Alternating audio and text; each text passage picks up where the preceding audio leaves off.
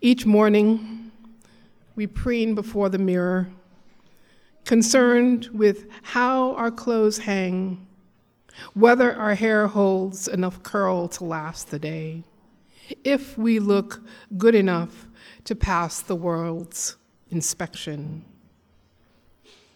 Only grief dulls the image, reminds us it's really the heart that matters. A lesson Samuel learned anew when, lost in grief over Saul, the Lord led Samuel to the home of Jesse, where Israel's next king resided. His height, unimpressive. His wardrobe, unrefined. God's mirror reflected what mattered most: David's heart. And once God's light rested on him like a crown, David was equipped, as are all children of light, to expose those works which thrive in the dark, to discover what pleases the Lord, and to do it. Reading from Ephesians 5:8-14. For you were once darkness, but now you are light in the Lord. Live as children of light, for the fruit of light consists in all goodness, righteousness, and truth. And find out what pleases the Lord. Have nothing to do with the fruitless deeds of darkness, but rather expose them. For it is shameful to even mention what the disobedient do in secret. But everything exposed by the light becomes visible, for it is light that makes everything visible. This is why it is said, "Wake up, O sleeper, rise from the dead, and Christ will shine on you." Wake up and remind myself we belong to a denomination, that we are part of a larger family. There are times that we are such an intense family among ourselves that we forget that there's a larger community that we identify with, the Brethren in Christ. And so this morning it's my privilege to welcome Alan Robinson. Now, if you'd just come forward. I have, Alan's been in this job only a few months, but I have already come to deeply respect his vision and to trust him as a leader. He'll be telling us more about the Brethren in Christ and how we hear the call of God through our wider commitments and family of faith. But Alan, so great to have you with us. Thank you. May the Lord speak with you, speak to you and through you with power. Let's pray together. Lord, come now and anoint your brother. May his words be your words. May your spirit be his spirit. May your greater glory be that which is his supreme concern as he brings the word to us through Christ. Amen. Amen. Thank you, Jeff. It is a real privilege and a joy to be with you here at Madison Street Church. Let me begin with a little introduction to myself that might be helpful, and then we'll come to the scriptures and some reflections for this morning. First of all, you may be hearing a bit of an accent that's not from around here. Belfast, Northern Ireland is my place of birth. I haven't lived in Northern Ireland since 1984, so I've been out of Northern Ireland for 30 years, but for the last 15 years, been here in the U.S., and then the 15 years between leaving Northern Ireland and coming to the U.S., traveled around Britain, Wales, England, Scotland, lived in all of those countries, and was in various church ministry assignments. Came to the United States and had never heard of this family that we call the Brethren in Christ. I wasn't brought up Brethren in Christ. No Brethren in Christ churches or groups exist, or at that time at least, existed in Britain. We now have some groups in the London area, but at that time, when I was there, weren't any. And so I came to the U.S. I was part of the Church of the Nazarene at that time. And it's a long story that I won't bore you with, but I discovered this family called the Brethren in Christ. And it was interesting how that happened. I was looking for a church in which to serve, and a congregation in Pennsylvania, Carlisle, Pennsylvania, was advertising on the internet for a pastor. And it's easy to send resumes through email. You can send a whole bunch in a day. And I did. And I got a response back from a number, and one of those was from this person who was called a bishop, and he was the bishop of one of the conferences in Pennsylvania, and he was overseeing the search for this particular church in Carlisle. And we began to email, and one thing led to another, and I became the pastor of that church. And when I was on my interviewing weekend at that particular congregation, the bishop, whose name was Ray Hawk, he took me to the denominational offices, which are not too far from the city of Carlisle where we live. So I went from Carlisle to Grantham. It's about a 20-minute drive. And he introduced me to a person whose title was moderator, which is an interesting title that we had. We don't have that any longer in the denomination, but he introduced me to the moderator, Warren Hoffman. And as I met and talked with Warren, I said to him, my sense of call is to this specific congregation, this Carlisle congregation. I'm not feeling any call to the Brethren in Christ. I'm not wanting to be, I shouldn't say I'm not wanting, I wasn't intending to become a part of a denomination. It's, here's a congregation, they're looking for a pastor, I'm a pastor looking for a congregation. This seems like a good thing. And so I said to him, my sense of call is to a specific setting, not to a family, a denomination. And he smiled graciously and said, well, you know, my part of my job will be to change your mind. And I don't know if those 14 years that I served at Carlisle changed my mind, but now I find myself in the role that he had. I've become what we now call the national director. We changed titles, not moderator, but national director. And I smiled back at that day, and I think he did it. I think he changed my mind. But it wasn't him who changed my mind. It was the family. I've come to love and appreciate this group, this denomination that we call the Brethren in Christ.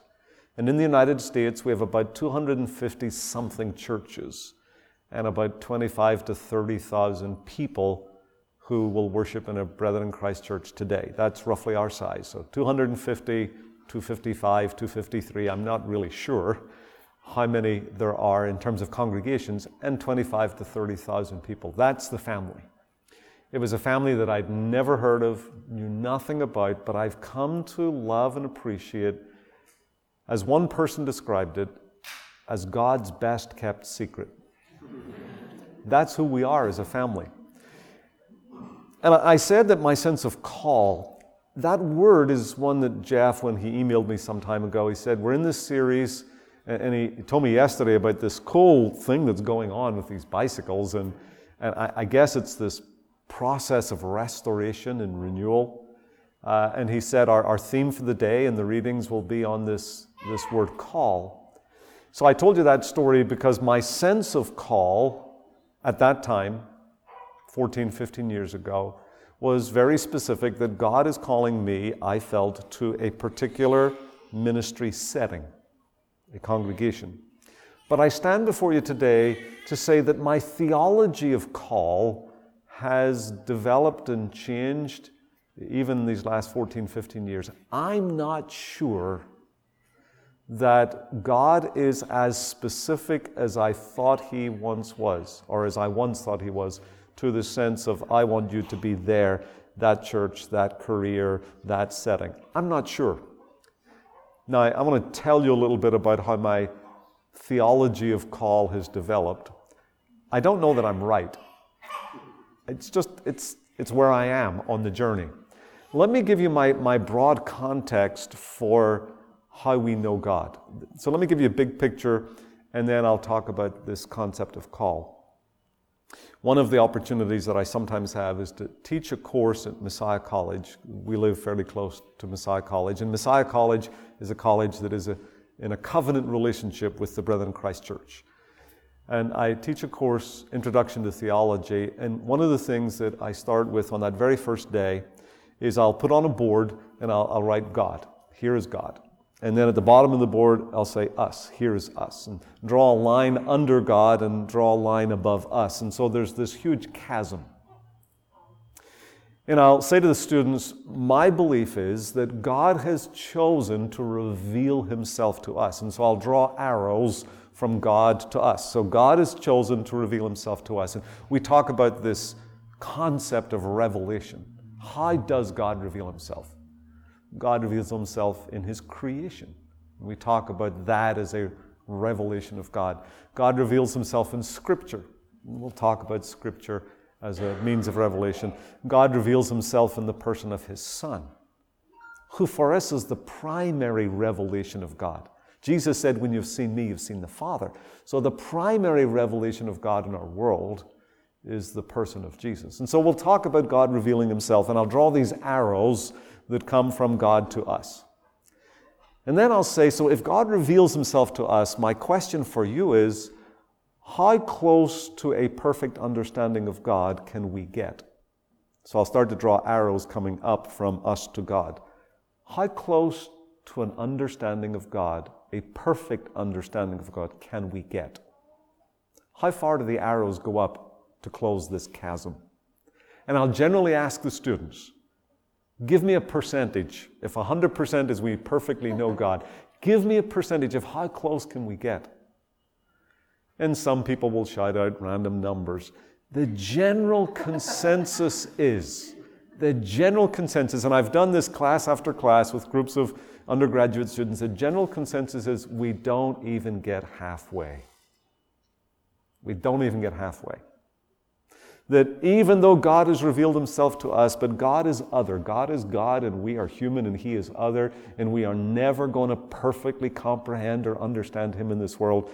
So he reveals himself, and our knowledge of God grows, but if we get halfway in this earthly life, that might be as good as it gets. So with that understanding, this concept of call is somewhere in there. I don't know if my concept of call is even halfway to what it is.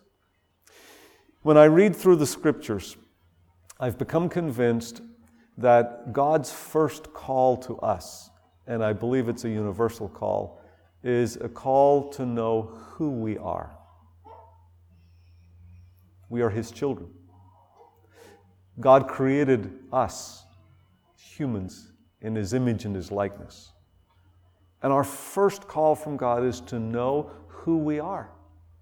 And it's not just you and me, and it's not just those who are in church this morning, and it's not just those who will worship, it's not just those who are a part of our family. As we look around this world, every single human being, the image and likeness of God, the image and likeness of God, the image and likeness of God. And we need to hear the call of God to know who we are. We are his children, his creation. I don't know fully, completely, maybe not even 50% of what does it mean to be in the image and likeness of God. None of us can fully comprehend those words in Genesis 1:26 through 29 where God said, let us make man in our image, and in the image and likeness of God he created us. We don't know what that means. Theologians sometimes say, well, it means we're spiritual beings, or we have a capacity for consciousness and rational thought that the rest of creation doesn't have.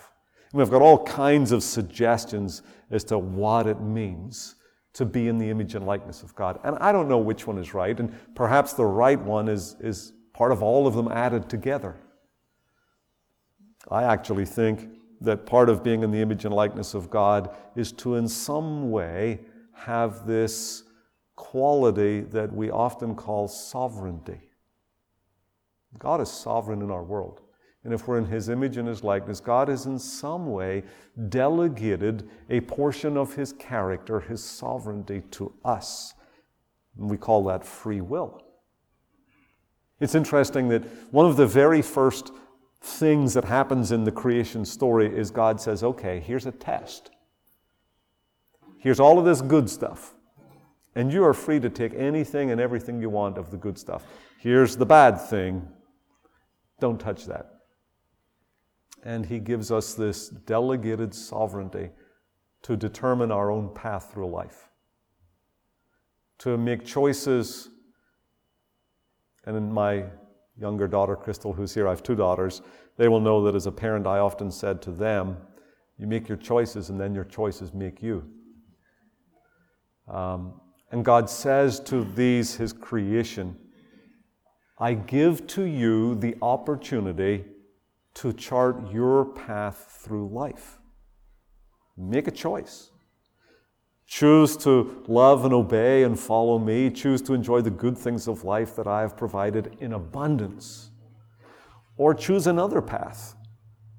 And just know if you choose that path, there are consequences to that. And of course we chose, collectively, the human race, chose the wrong path. And so part of this being in the image and likeness of God for me, it can mean that I'm spiritual, it can mean that I'm rational, it can mean all of those things, but in some way for me, I have this little bit of sovereignty, freedom, to choose the path through life.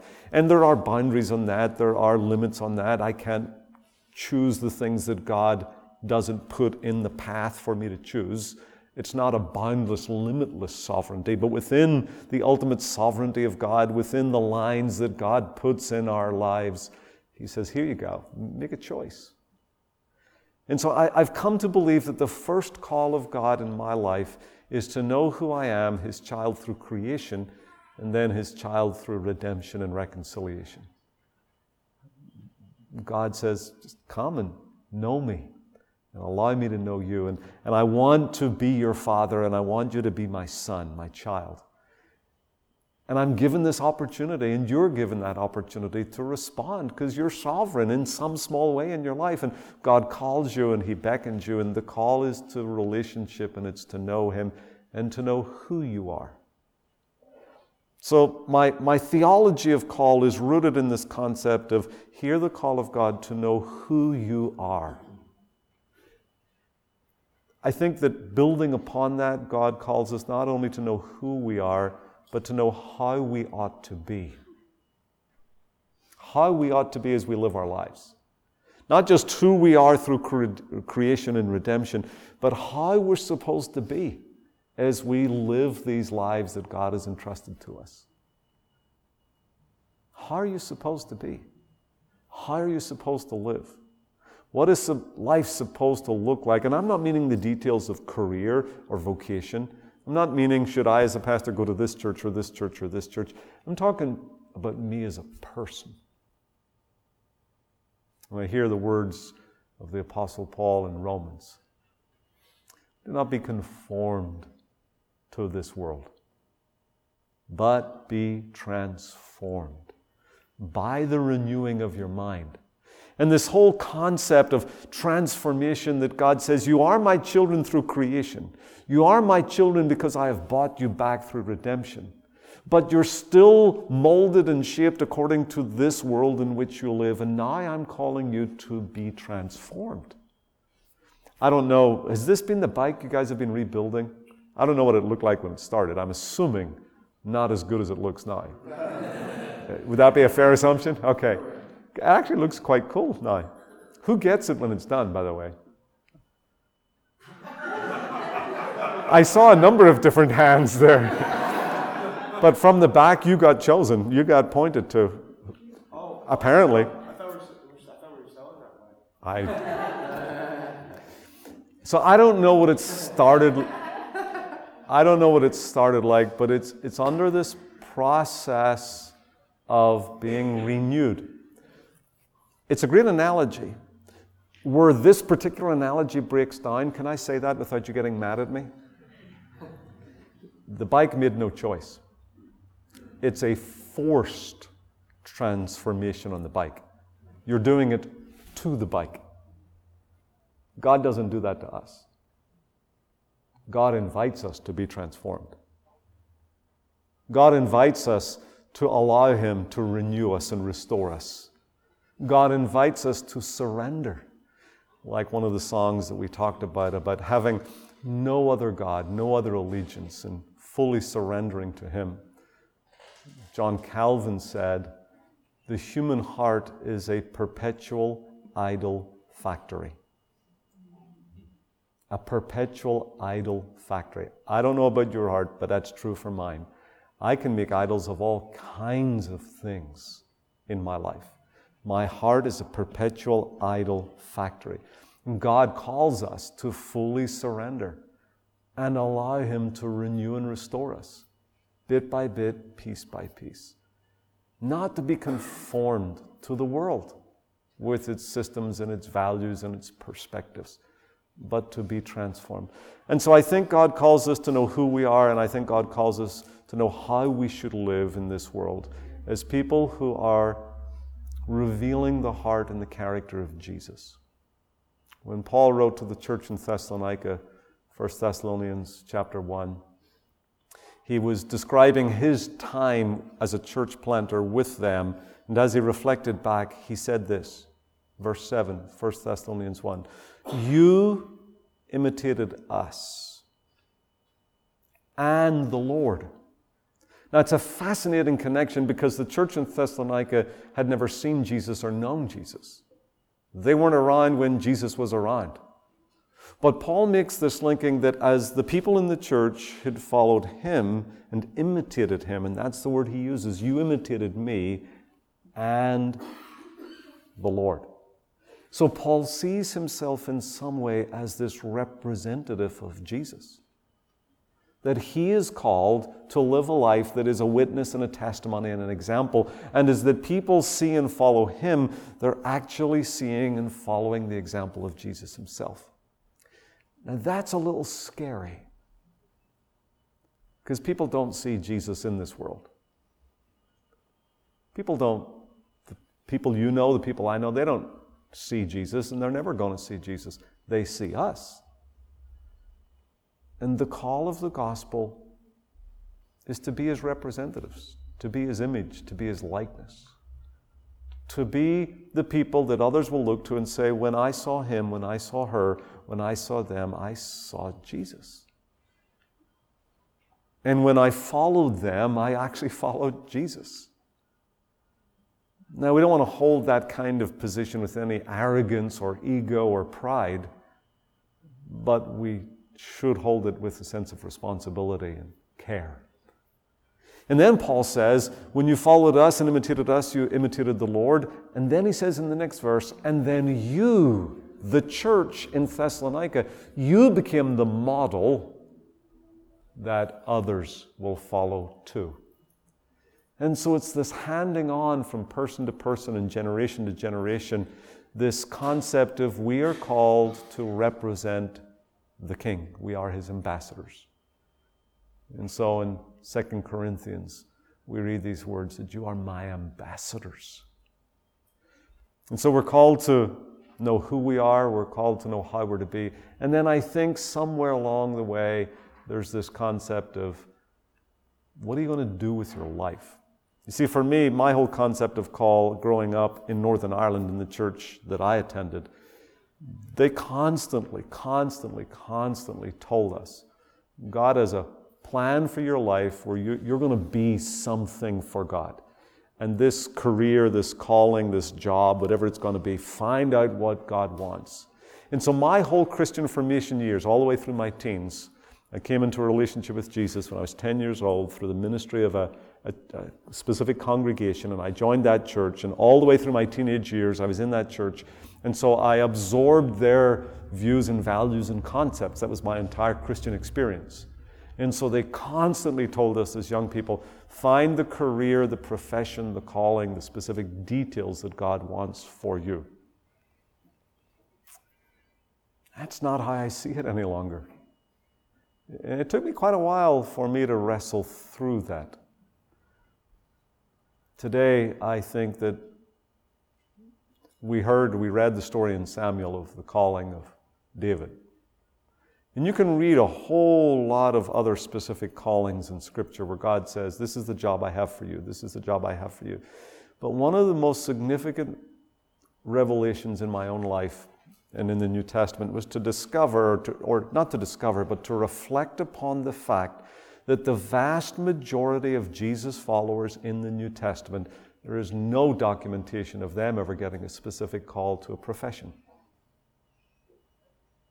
There were hundreds and thousands of people who loved and followed Jesus, who day by day by day went back to their job, their career, their home, their family. No sense of dramatic, I want you to leave this and do that. I want you to leave here and go there. It was just, love me and serve me where you are. And my whole theology of call has transitioned in my own life, and it may change again, because don't forget, I'm only not even halfway there. So there's plenty of room to grow and change. But I'm not sure that God has these specific details mapped out of our lives where he says, I want Alan to be the pastor of this church and Joe to be the carpenter in this firm and Mary to be the artist in this store. I'm not sure. And if you are sure, good for you. That's not where I am. What I am sure about, as much as you can be with less than 50% certainty, is that Jesus says, love me and serve me. Love me and serve me. And whether you're the pastor or whether you're the carpenter or whether you're the artist or whether you're the musician or whether you're a stay-at-home mom or dad or whether you're retired, God says, I'm not really concerned with that detail. What I am concerned about is love me and serve me where you are. The book that changed my theology of call the most, the one that really caused me to wrestle with what I believed and to come to a different view, was not the Bible or a text in the Bible. It's a book called Callings. It's a big, thick compendium of the writings and reflections of Christians over the last 2,000 years. It's a textbook that I came across for a college course that I was asked to teach. The course was called Introduction to Christian Ministry. And part of the course was to have the students reflect on this concept of call. So I came across this book somewhere. It's called Callings. And the author simply puts together 30, 40, 50, I forget how many, following a historic timeline. So from the earliest writings that he could come across, he just puts them in there. And it was fascinating to read through those and read how the church, the Christian church, has changed and developed his whole concept of call. And for me to discover that this way that I think of call to be this profession or this pastor in this setting, is so relatively new in the Christian church. It's only been around for 100 and something years, which is not a whole lot out of 2,000. To discover that what I was taught was normal, what I was taught was just the way things are, is so new in Christian thought that we're the odd ones. That the rest of our brothers and sisters over 2,000 years look at us, and I'm speaking, of course, metaphorically here, look at us and say, what? Really?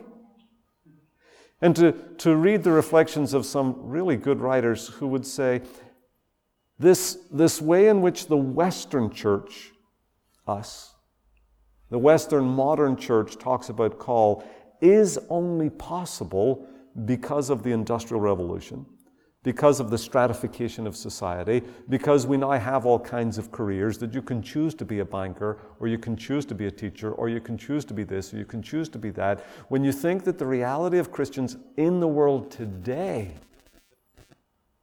they can't even make that choice because they live in societies where where they struggle sometimes to put food on their table today, let alone choose which career or college they're going to go to. And that the majority of Christians over history, not just those alive today, but the majority of Christians over history, the choices that we think are the big ones in our lives, the majority of Christians have never, ever, ever, ever had to wrestle with. And some author said, how arrogant of us modern Westerners to generalize the luxuries that we've been given and think that that's normal. Now, you might disagree with me. That's okay. Sometimes I disagree with myself. Because we're all on this journey. But love me and serve me. Hear the call of God. Love me and serve me. And however that develops in your life and whatever that looks like, and whether, like me, at times in my life, I've been absolutely convinced that God said, Alan, I want you to do that specific thing, that calling, that church, right now, right there, whether that's part of your life or not. Hear the words of Jesus that I think are the constants. Regardless of who you are and where you live and what you do, love me and serve me. Know who you are, you're my child. Know how I want you to be as a person who's fully devoted and fully committed and fully surrendered to Jesus. And out of that, just love me and serve me, regardless of the specific location. I'm glad you're a part of our great family. You're a cool group of people. And it's a real privilege to be here across the Brethren in Christ Church today, here in the U.S. And we now call it, the official title is with the Brethren in Christ Church U.S. Up to 2 years ago, the U.S. and Canada were combined, and now we've reorganized into 2 general conferences or 2 separate entities. So it's BIC Church U.S., BIC Church Canada. There's a BIC Church Zambia, a BIC Church Zimbabwe, a BIC Church India, a BIC Church Japan. All across this world, there are brothers and sisters today who are part of this incredible extended family. We are the brothers and sisters. And I apologize for the language, the archaic language with which we still describe ourselves. But we are this family, and we're just a little part of this global family of Jesus followers. Thank you for being a part of it. Thank you for, in this community, in this place that God has you, for being His hands and His feet, His voice, His presence. And I pray that God will bless you in your ministry and service together. Let me pray for you. Father, thank you for my brothers and my sisters. Thank you for the witness to the power of the gospel that comes from this place. And I do pray that every life here, every family here, will truly know the transforming power and presence of the risen Savior. And may your light and your life radiate from this place into this community. May others find Jesus here. His name be glorified. Amen.